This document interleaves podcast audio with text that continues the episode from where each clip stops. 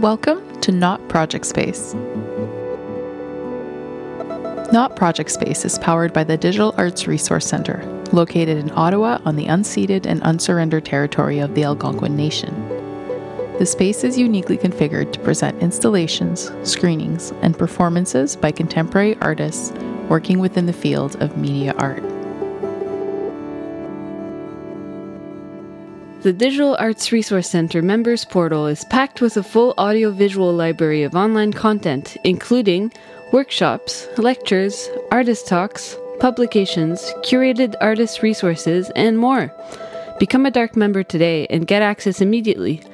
Visit digitalartsresourcecenter.ca to sign up and take your artistic practice to the next level.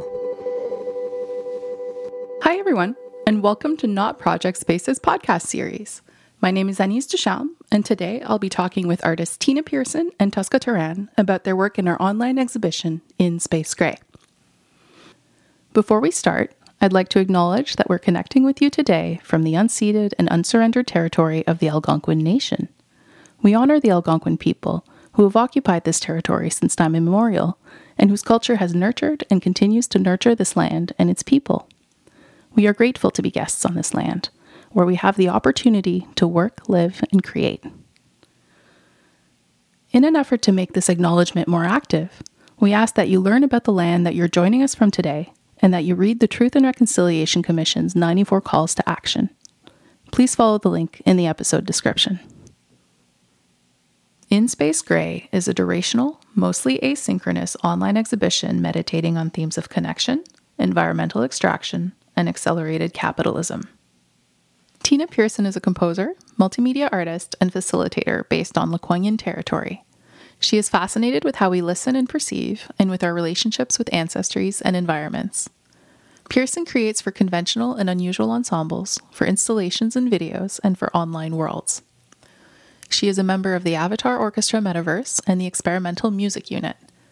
Her work is presented throughout North America and Europe and included on numerous audio and visual releases. During In Space Gray, Pearson facilitated a workshop called Breath and Belonging Online, where she invited people from many geolocations to play with the edges and depths of connection in cyberspace. The workshop references deep listening practices, as well as sensing and attention based telematic art practices that Pearson has developed through 15 years of working with performance in audio and 3D online platforms. I made a score for field recording basically, and it was called Toward a Reciprocal Listening.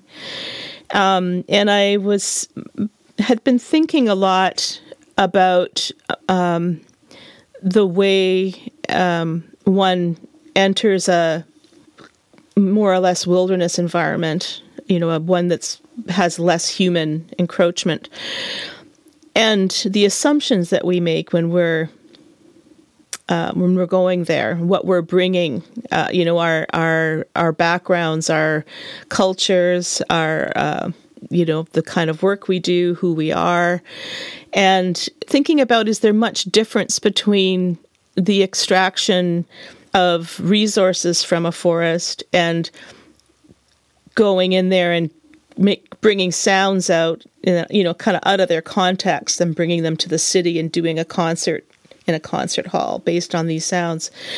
You know, so there's a lot of there's a lot of talking about this right now. Um, and the other part also was, of course, thinking about the indigenous lands that, that we've been on and how all of our grand migration of all non-indigenous people here, um, the effect that's had on the land and the people.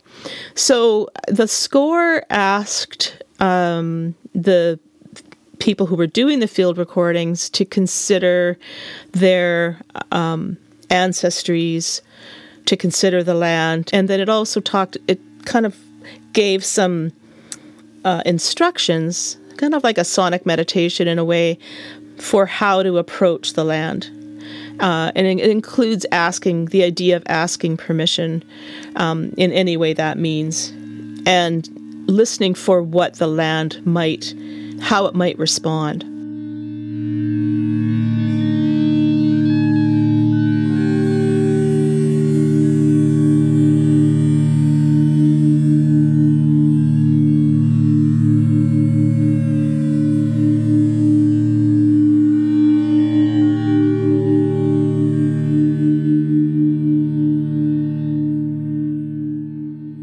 Practice I've been doing for, for a while, quite a while, partly as a way uh, to dwell in questions about my own belonging.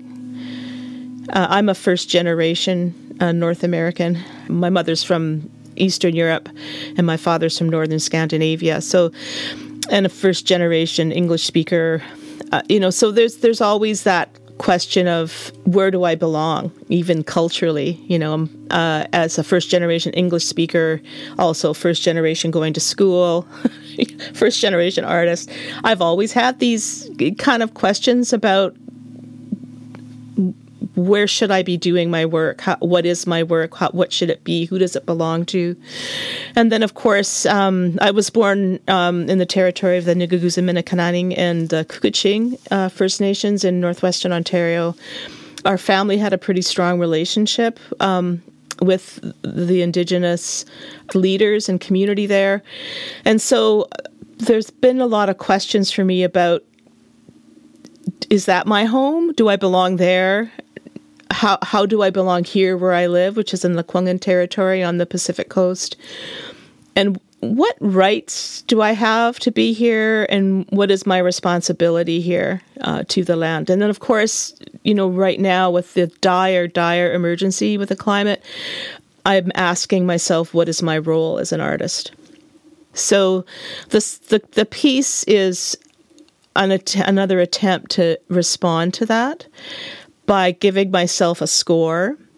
You know, I'm I'm from I'm a, from a music background, and so score to musicians is you know it's typically associated with a piece of paper with you know these Western European staff lines and little dots. You know where you're you're reading this, and then that's how you play the music.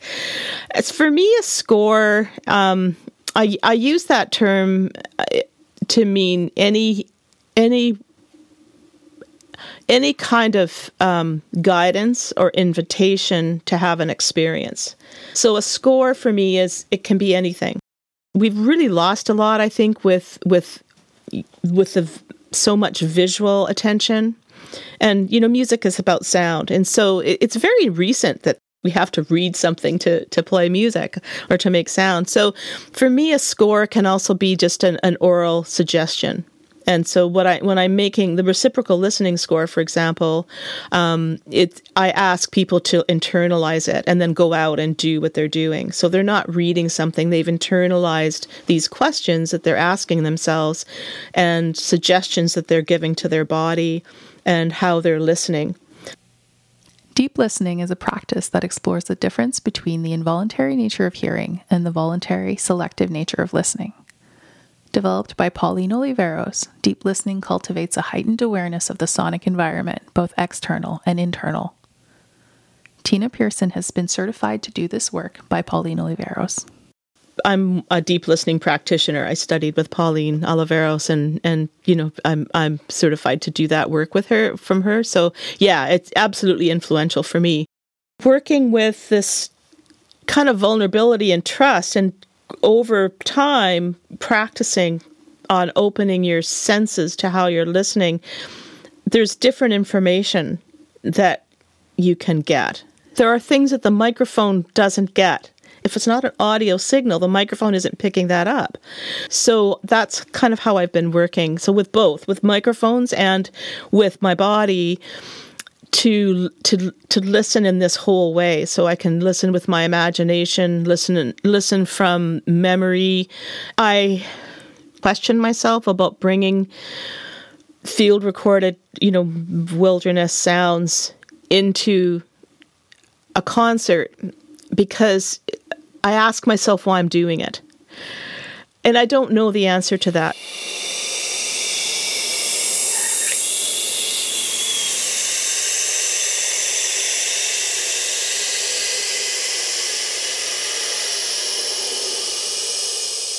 There are some brilliant sound um, soundscape composers. Hildegard Westerkamp, a good friend who does incredible work. Um, you know where where the they're they're really poignant pieces where the incredible recordings of of um, wilderness environments um, in particular, but other ones too, really hear you, you know you get a sense of that environment, and and and and the idea is to bring awareness about those environments to people, and especially about how the sound environment can give us information about how much of the ecosystem is gone and is disappearing. You know, so uh, there are questions to me that I have about okay, is that working? like, has that helped? Um, you know, I'm asking myself that, not not not not my colleagues, but does it help to do that? What I have come to is that if I can model listening as much as I can, and if I can bring an attention to um, the listener's own experience, you know, in, invite them to bring their memories, their their their DNA, their backgrounds, their listening to a situation, um, then that's that's probably more useful than bringing field recordings to a place. At the same time, you know this the the piece I'm doing for um, in Space Gray is going to be online. You know, I don't know who's going to be watching or listening, you know.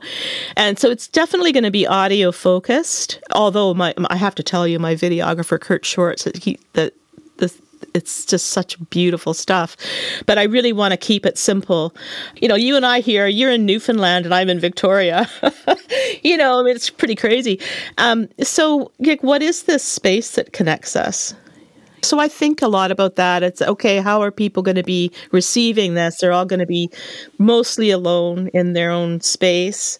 Some of them might even be, you know, they might be watching it on an iPhone, which oh my god you know and how are they listening? You know hopefully they'll have headphones on.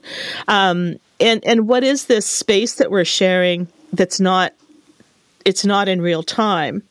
It's you know it's a fragmented time and it's so I, I think a lot about that when i'm making a piece. What am i offering the listener and how can i listen to the listener while i'm making the piece and of course i'm really happy to be doing a workshop um, you know so that there is some connection with that and i will leave a also a score for people to i'm um, quote unquote score for people to then go out and you know try some listening on their own. But yeah, I think it's it's a it's an it's a really interesting dilemma. This um, thinking about these spaces that we're engaging with each other in, and it's what I wanted to explore in the workshop: is how are we here together? Um, you know, how are we listening with each other if we turn off the camera?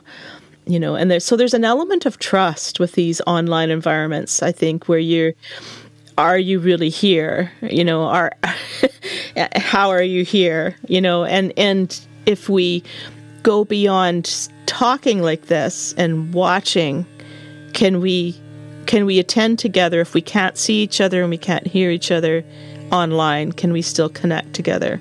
Can we can we breathe together? How how are we in this this space?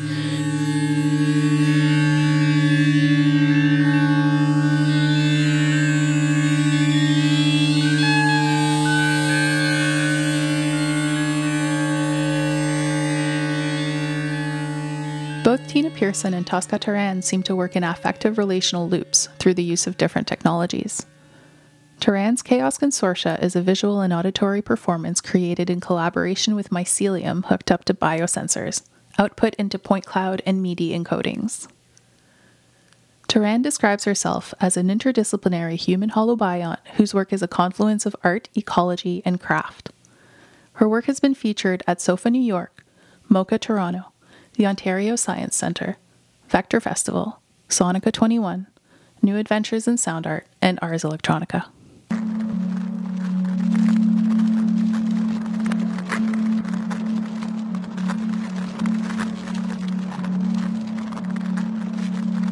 I guess it's kind of interesting being able to um, produce work for an online platform when you know I'm working with like a lot of hands-on elements in a way, like mycelium biosonification and electronics and music and that kind of performative space, um, but to be able to include visuals and things like this that actually the mycelium can interact with, or I, I shouldn't say interact with, it's more the mycelium um, are kind of disrupting the visuals in a way and making some of the actions that the visuals take.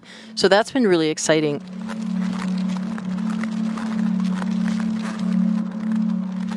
Chaos Consortia consists of photogrammetry scans from the boreal forest, output as point clouds, which have been fed into a code driven generative feedback loop. The point clouds are being triggered from biodata that was translated in real time from living fungi, which also create the soundscape. And so, what I did for Chaos Consortia is I'm bringing that into um, some software called Touch Designer, which it's node based and there's code, and but there's a lot of different aspects to it. So you can build out your visuals. For instance, like so with the point clouds, I'm working with those in a video kind of format, and I bring that in, and then I bring in the bio data from fungi uh, using MIDI, and um, then I'm creating like these generative visuals that are happening. They're purely like code based. It's a very layered kind of process. So, what the fungi do is they're creating a soundscape, but they're also partially like they're creating, they're helping to create the code aspect, if you will, like of the visuals. Turan is working with open source purpose built biosonification modules. It's Arduino based. So, yeah, because the module can send out control voltage, like I build these electrodes um, so I can have kind of the mycelium grow around them. Um, and they're like very fine wire uh, that are placed inside of the fungi, and then the fungi does really kind of grow around it. And so the module picks up, uh, like it detects micro fluctuations in conductivity uh, between a thousand and a hundred thousandth of a second, and that data is translated in real time to MIDI notes and controls or the control voltage, like CV. And from there, that passes through the synthesizers. And as far as um, the software is concerned, what I do is I bring the data in, and then I can uh, split this out to like X, Y, and Z coordinates so I can, you know, have things rotate or move, like so you're moving through uh, the visuals and it's also creating the visuals. So it's like taking a a noise, if you will, like so noise like pink noise or white noise, but in a visual format, like in that kind of context. And then what it's doing is it's uh, it's shrinking it, it's evolving it, it's dissolving it, it's uh, but it's kind of doing this randomly. Um, and there's some Python code in, like involved where it's uh, looking at time, so kind of like a like a clock based thing, so it can look at that over seconds, or it can you can divide it, or you can multiply it and make it. It's just really wild.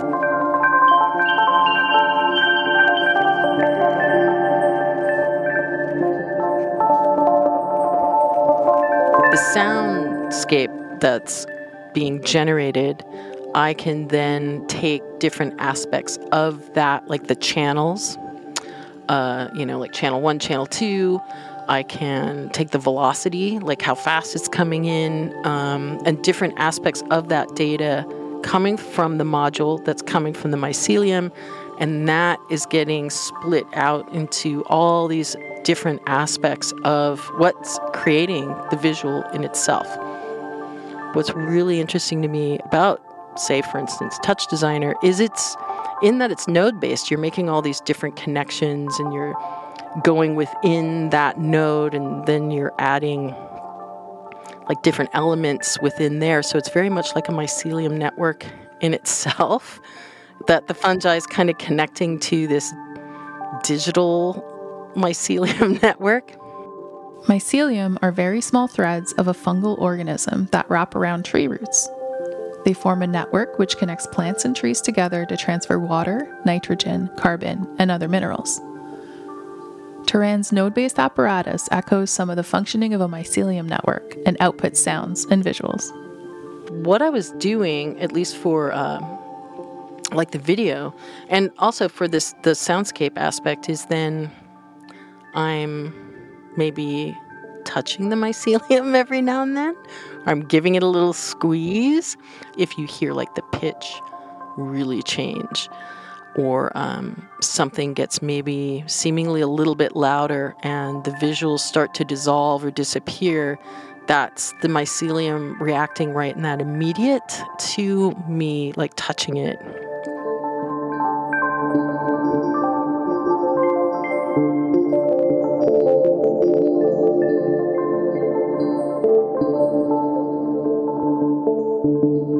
Lot of um, the soundscapes I like to create with the mycelium, I'm working with Ganoderma lucidum, which is also known as reishi or lingzhi. It's the mushroom of immortality. Um, and it tends to be very melodic, like all the different reishi I've either cultivated myself or out in the woods um, come across and hooked up and taken in, like, you know, the biodata and either listening to it right then and there happening or later.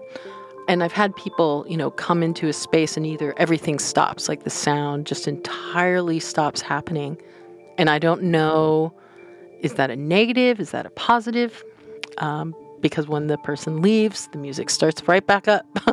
and so often people that experience that have taken sometimes that as a negative, or sometimes the music, it doesn't stop, but it changes. Like the um, listening to a lot of different fungi and things like that, I have heard or find there's patterns happening, which that's really interesting. So sometimes people equate that to like a heartbeat or something like that, but it doesn't always stop. Sometimes it gets more frenetic, or there seems to be more notes happening, and this doesn't even involve somebody like directly touching the fungi. So that's really fascinating to me like how how is it picking up on the change? Is it vibrational? You know somebody's come into a space and they're walking a little bit differently. It's interesting because oyster mushrooms are something i've been working with too um, more frequently now um, and they tend to be really active like active in that like i think the ganoderma is active as well but sonically they sound very different. Like just as far as the oyster mushrooms tend to be more metal, if you will, like versus the Ganoderma feel more chill, if you will, like just more relaxed and kind of easygoing. And I've wondered if some part of that m- might be because oyster mushrooms really can bioremediate. You know, they can clean engine oil like metals out of soil, different things like that. And I mean, Ganoderma has similar properties, but oyster mushrooms, uh, blue oyster mushrooms in particular, uh, that I've been working with, they seem to do these processes much faster.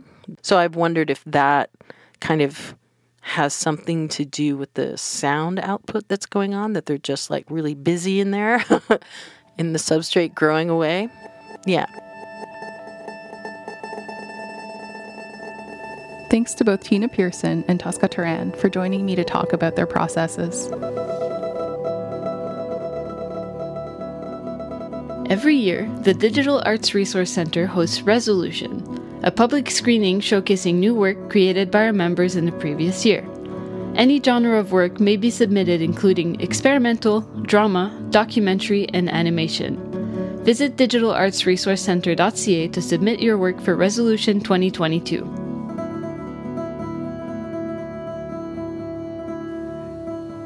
You've been listening to Not Project Space, powered by the Digital Arts Resource Center. This podcast was produced by Agnès Ducharme with the help of associate producer Gary Franks. Original music by Adam Sakeley. This episode was recorded by Agnès Ducharme and Mel Gosselin, with special guests Tina Pearson and Tosca Turan. It was edited and mixed by Adam Sakeley. And of course, it wouldn't have happened without the rest of the team at DARC Annetta Hagel, Jenna Spencer, Kalaya Bourne, Denise Marchesán Cabral, Feza Lugoma, Christopher Payne, and Daniel Kunisvita. Special thanks to the City of Ottawa, the Canada Council for the Arts, and the Ontario Arts Council. Join us once a week this fall on digitalartsresourcecentre.ca slash inspacegrey to interact with the works of Ashley Boa and Leslie Marshall, Whitefeather Hunter, Maize Longboat, Tina Pearson, Emilio Portal, Manuel Pina Baldaquin, and Tosca Turan over the course of online exhibition In Space Grey. Thank you for listening.